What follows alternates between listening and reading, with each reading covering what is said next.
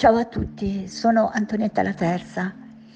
Questa è la mia prima trasmissione. La mia trasmissione si chiama La voce delle sirene. Sì, io mi definisco una sirena nel senso che amo cantare e non ho l'uso delle gambe e quindi mi sembra di avere una coda.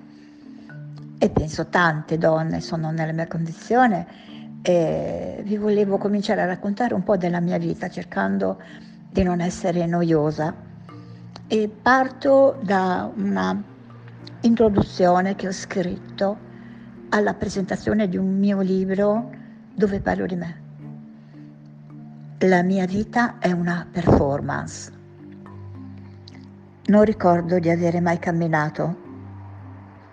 Ho preso la poliomielite a 17 mesi e da quel momento io e la carrozzina abbiamo viaggiato insieme in un unico modulo giocattolo senza passare mai inosservati in qualunque situazione della vita.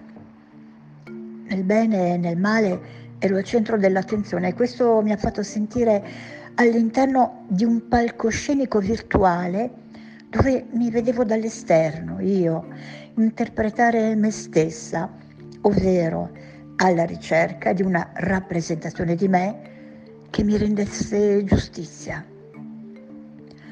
Ho sempre cantato. Da piccola mio padre mi faceva sedere su una seggiolina sul tavolo e quando si radunavano i parenti mi faceva esibire.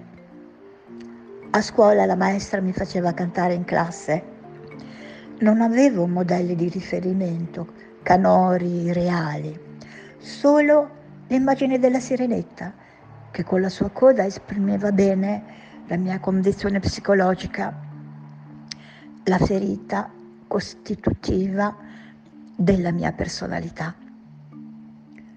Quando scendeva la Madonna di San Luca ricordo che mia madre mi portava in processione e alcuni fedeli dalle braccia robuste mi sollevavano su con la carrozzina al di sopra di tutti, al punto che quasi guardavo negli occhi la Madonna.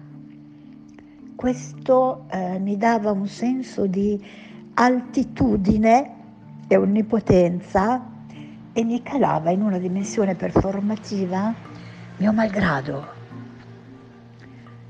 La mia vita è stata una sequenza di gessi e operazioni chirurgiche intervallata da periodi di normalità il mio corpo nudo era oggetto di osservazione da parte dei medici con relativo giudizio e intervento plastico funzionale.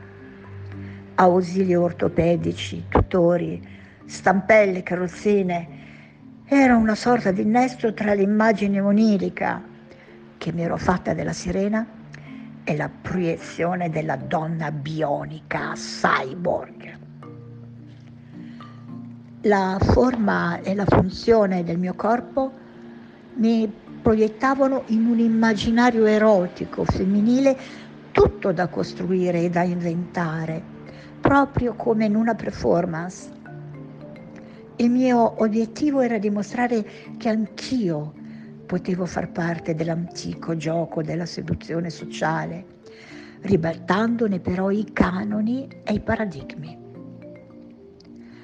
A 14 anni ho subito un trapianto, un intervento chirurgico alla colonna vertebrale che mi ha costretto a letto per sei mesi con un gesso che partiva dai fianchi fino ad arrivare sotto il mento. Ricevevo un sacco di amici e, casa, e la casa era diventata una specie di salotto artistico-culturale. Poi per altri sei mesi ho portato il gesso dai fianchi fin sotto le ascelle. E poi finalmente potevo stare seduta fino a quando, come una farfalla uscita dal bozzolo, la mia vita a 16 anni ha preso un nuovo percorso. Durante l'adolescenza, invece che nascondere il corpo, lo enfatizzavo tingendo i capelli di biondo, portando profonde scollature e vestiti trasgressivi, che nel contesto della carrozzina facevano di me un personaggio sicuramente molto appariscente, una sorta di installazione mobile. Ero abituata alla sovraesposizione e trasportai anche nella vita politico-femminista questa comunicazione polisemantica